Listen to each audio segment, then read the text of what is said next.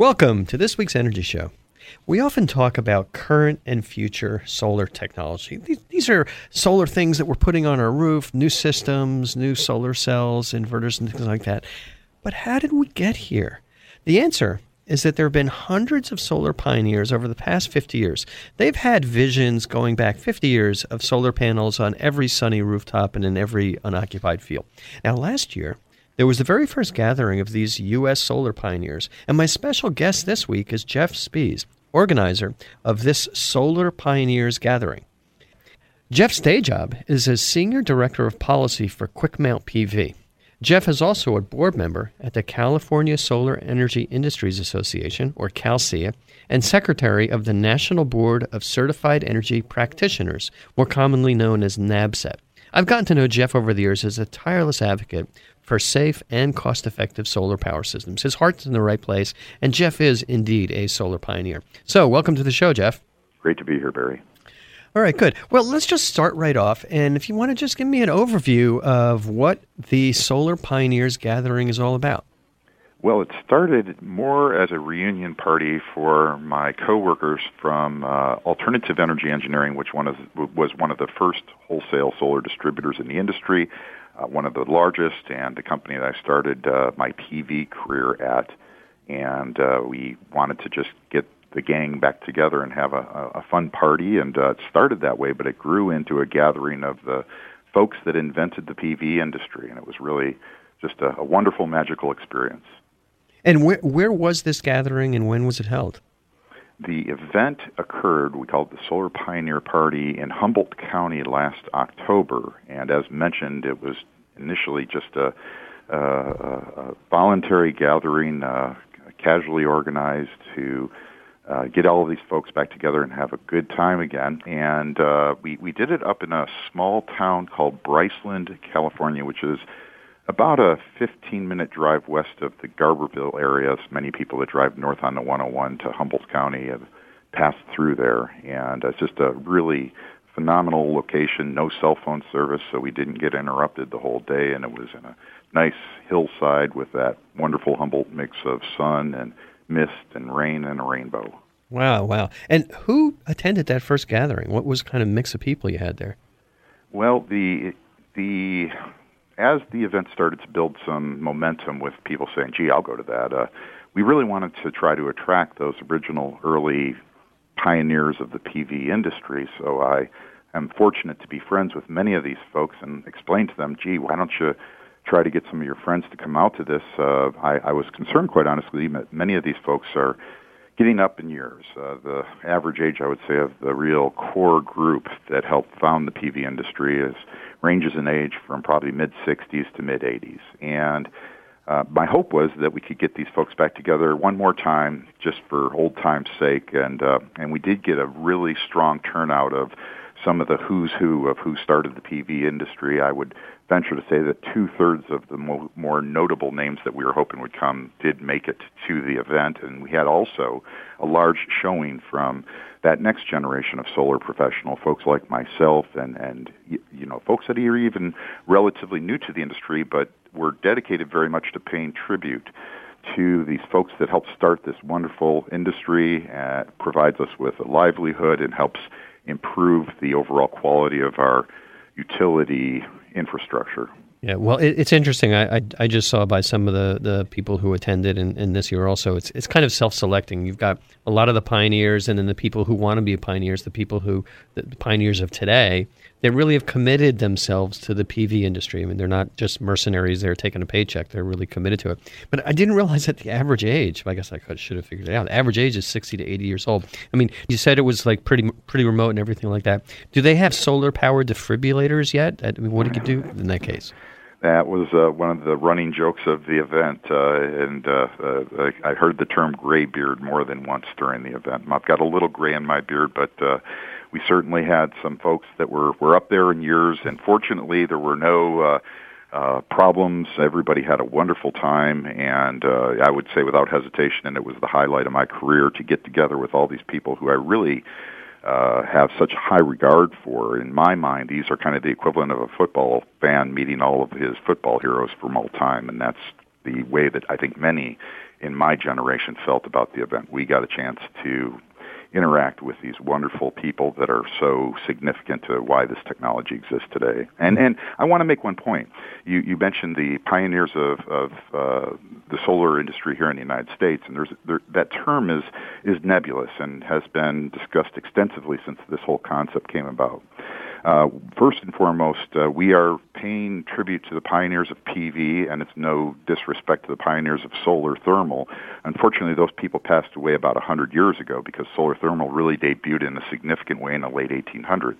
And while the PV industry also debuted in the late 1800s, in fact, John Perlin has this wonderful photograph showing a solar PV system on a rooftop in Manhattan in 1880. It wasn't until the 1980s when these off-grid homesteaders in remote parts of the U.S.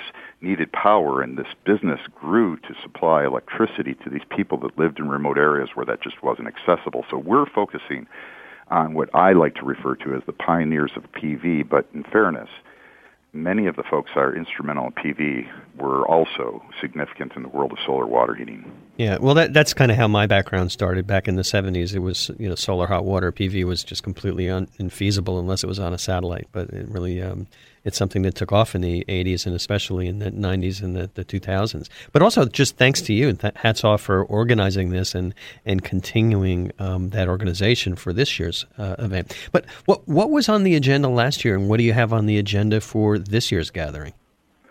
Well, the uh, the thing that was quite interesting about last year and this year, last year it was a completely voluntary event. I organized it myself just as an idea, and it spread through word of mouth. And uh, the primary thing on the agenda was getting together, hanging out, and talking and, and enjoying each other's company. And uh, when you get that many people who are so incredibly intelligent, I would venture to say that most of these pioneers I know are really at the genius level and just the most personable, interesting people you've ever met. The entertainment is just getting to talk to and know these folks. And that's really what the two days, the Friday and the Saturday up in Humboldt were all about was just mixing with one another. We had music playing in the background, but the the, the, the main event really was the opportunity for people to reacquaint themselves with each other, get to know folks that they hadn't met before, and share stories. And, and that's indeed what we're planning for this year in Grass Valley in October, here in just a couple weeks, is is an opportunity for that next generation of solar professional and solar pioneers and to get together and uh, get to know one another. We have a little bit more organized storytelling hour. We will be unveiling a teaser for the documentary film that has grown out of this event. Uh, I've been for the past year now running through uh, around the western U.S., primarily interviewing many of the folks that were instrumental in the start of the PV industry as we now think of it. And I'll reiterate that uh, uh, we're really talking about the start of the industry. The technology itself, while fascinating, uh, uh, really was a secondary consideration in some respects to the start of the industry because the PV cells existed. But developing a market for those here on Earth was a really fascinating process. And so this documentary film is telling the story about how this PV technology that had debuted in the space program primarily made its way to power homes and businesses in these remote parts of California and elsewhere. Yeah, and it's a saga that absolutely continues as we kind of go from a, a tiny penetration to what ultimately will be, we hope, major form of electricity generation. So, what what can we learn from these pioneers? What what are some of the, the, the skills that they can teach us or, or things that they did to get over the hump in, at their time of the industry? And, and how can we apply that to the conditions that we have in the PV industry now?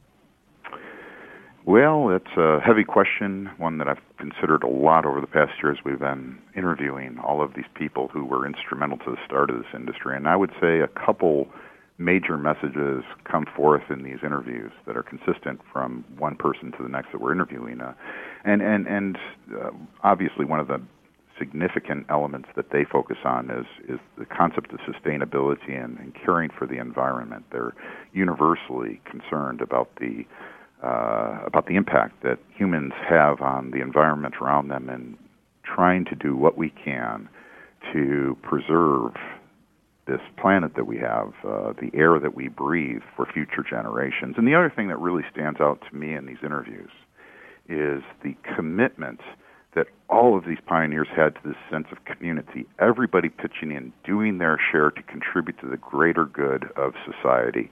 And it was really quite poignant as we went through these interviews to get to that part of the interview where we asked them about their thoughts for the future advice and uh, I think be featuring a lot of that uh, wisdom and foresight and advice to future generations in the film itself that'll debut this time next year. Wow, that, that's terrific. Well, I'm really looking forward to getting some feedback to this year's gathering. Um, I'd, I'd, love to be there, but I'll be on the other side of the planet.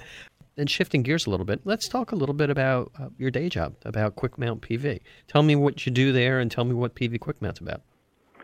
Well, uh, Quick Mount PV is the largest manufacturer of residential roof attachments for solar systems. We waterproof the holes that you drill to secure that PV system to the roof. We make racking systems for asphalt shingle that are a rail-free system. Uh, my job is is an interesting one. It's the title is senior director of policy, and uh, I tell people I like that title because nobody knows quite what you do, and sometimes I wonder if I do. But I do a, a, little bit of a lot of different things. I'm engaged in, in the development of uh, standards such as UL 2703, where I am on the standard technical panel and I chair the bonding and grounding task group. I uh, do serve on the uh, uh, the board, and I'm secretary of the North American Board of Certified Energy Practitioners, NABCEP, which certifies solar installers and sales professionals. Uh, for CalSEIA, of course, I serve as a board member as well as chair, chairing the Codes and Standards Committee.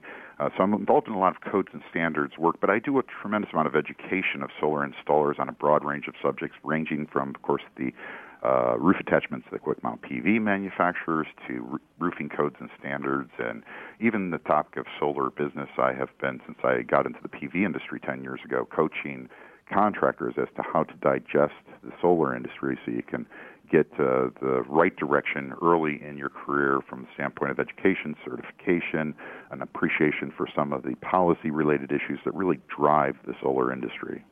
And uh, so you're doing a lot on the codes and standards side, and I know that uh, CalSEIA has been active there, and also SEIA has got a committee that's focusing on codes and standards. Why is that so important? I mean, why do we have to care about codes and standards? We're just we just want to buy stuff and put it on the roof. What, tell me why the the UL codes are there and the purpose, and then what you're doing to improve them. Well, solar, as I mentioned, as a technology, whether it be water heating or solar electric, debuted over 130, 140 years ago.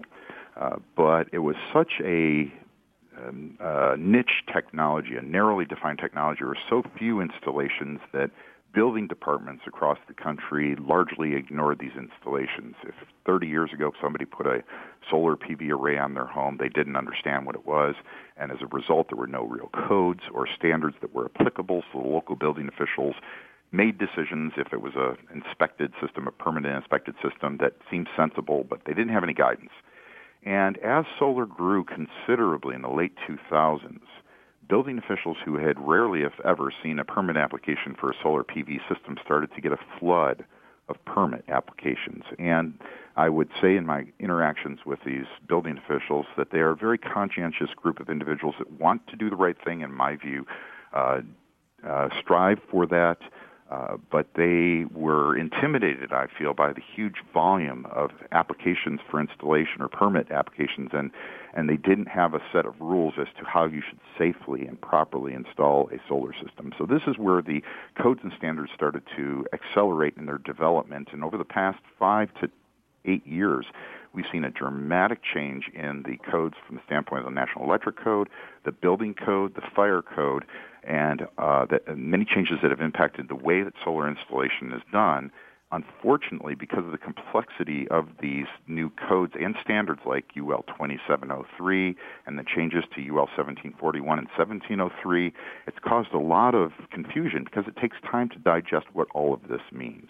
Yeah. This is the reason why codes and standards are so important because if they develop quickly without the understanding of how they work, it becomes an impediment to solar installers. So every jurisdiction now starts to interpret these new codes and standards in either slightly different ways, which itself is challenging, but sometimes in dramatically different ways, which causes solar installers to have to redesign the systems in unique ways on a jurisdiction by jurisdiction basis. It's a Yeah. cost issue, but it's unfortunately a very deeply uh, buried cost that often isn't separated out on a balance sheet for an installer.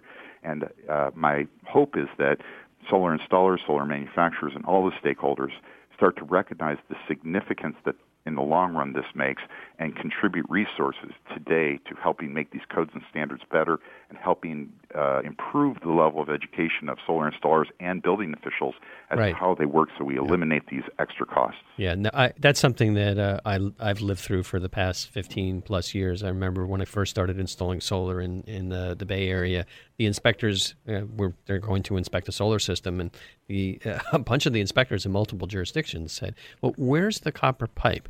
They're looking for the copper pipe for the, the thermal system. No, no, no. This is PV, and they we we used to run classes, and we would teach the inspectors in the area how to do this, and yeah, they got much much better at it. And, and I really do always urge my customers to get an inspection. Um, it, it's mandatory, but sometimes people do it yourself, and those those I cringe. But the inspectors almost always really really do a good job. They're you're talking about kind of standardization of the inspectors. About ten years ago, I was doing installations on the East Coast in New York City and in uh, Staten Island, and they would require a separate UL test for each individual residential installation. And basically, that just meant the market wasn't going to go anywhere. So, efforts of, of people like you to, to really standardize this has really, really made a big difference. But I can tell you that meeting those uh, codes and standards requirements, just checking off the boxes, it can be outrageously expensive for a manufacturer. I mean, we're talking about hundreds of thousands of dollars on a product. And those costs eventually trickle down to the customers, but they do generally make the systems safer. Well, so- let me, let me ask a question. How did you originally get into the solar industry? Well, I had a brief stint while I was in college in the mid 80s working in the world of solar water heating systems. I was a telemarketer who used to call you while you were eating dinner and ask if you wanted to buy a StarPack solar energy system. And I was pretty good at it, but for whatever reason, of course, and I think the big one was that uh, the solar water heating industry imploded in the mid 80s in that brief stint that I worked there during my college years. I ended up going to work in the industrial automation sector where a big part of the work I had done was uh, focused on education, training a wide variety of technical professionals from engineers to technicians, repair people on a wide variety of electromechanical motion control equipment. And after 20 years of doing that and not being particularly gratified with the end result of my work, I liked aspects of it. Uh, I, with the strong encouragement of my wife, uh, decided to get into the the PV industry. And the interesting thing, because this is before it was a happening thing. I mean, it was starting to grow, but it, it, the growth took off considerably after I joined. And uh, I was a little bit apprehensive because it was difficult to learn anything about PV online. And I went to one of the, well, at that time it was the biggest trade show in the industry, Solar Power 2006, to see if I can unravel the mystery. And I fortunately made contact at that event with uh, with Annie Katz, who uh, she's uh, David Katz's wife at the Solar Power 2006 trade show in San Jose, uh, and uh, started a, a correspondence with uh, with Annie and Jeff Haas, who was the VP, VP of Sales. And over the course of the next six months, I started to get my solar training from Solar Energy International. And when I felt competent enough to go into the world of solar, uh, contacted AEE Solar, went up to Humboldt County and interviewed with David Katz, and we hit it off, and it was a wonderful experience uh, working as the director of training and trade shows for AEE Solar for a few years, where I organized several of the largest technical training conferences that still to this date have ever been held. So Wow. uh, That's that's how I got into the PV industry, and I really love it. It's a fantastic group of folks. Yeah, that's that's terrific. Um, Jeff, you are one of the most conscientious and competent people I know in the PV industry, and, and really out there for customers and uh, people within the industry to really make sure that these systems are going to work and they're going to be safe and they're going to be operating for a long time. How can people get in touch with you? Well, I, uh, I, my QuickMount PV email address is fairly straightforward. It's my first dot last name, so Jeff dot Spies, which is spelled like spies, at quickmountpv.com. Okay, terrific. And uh, if anybody wants to get more information about Solar Pioneers, is there a website or a Facebook page that they could take a look at? There is. Uh, the website is easily enough to remember. It's www.solarpioneerparty.com. And it is an invitation event, but if you know me, just send me an email. I'll get you the registration password. All the information about the event is there at that website. Great. And then people can uh, keep their eye out for the upcoming feature film on Solar Pioneers, which we plan to debut at the third and final Solar Pioneer Party next fall. All right, terrific. Well, thank you very much, Jeff. This was a, a great segment, and I wish you uh, all the luck in the world. I'm sure the next Solar, Solar Pioneers gathering is going to be terrific. And I hope you can make that, Barry. very good. Thanks, Jeff. Bye. Thank you. Bye bye. Well, that's all the time we have on this week's Energy Show. Thanks, Jeff, for joining us, and thanks to all of our listeners for tuning in. If you missed any of today's show, you can always go to our website at cinnamonsolar.com and listen to the podcasts.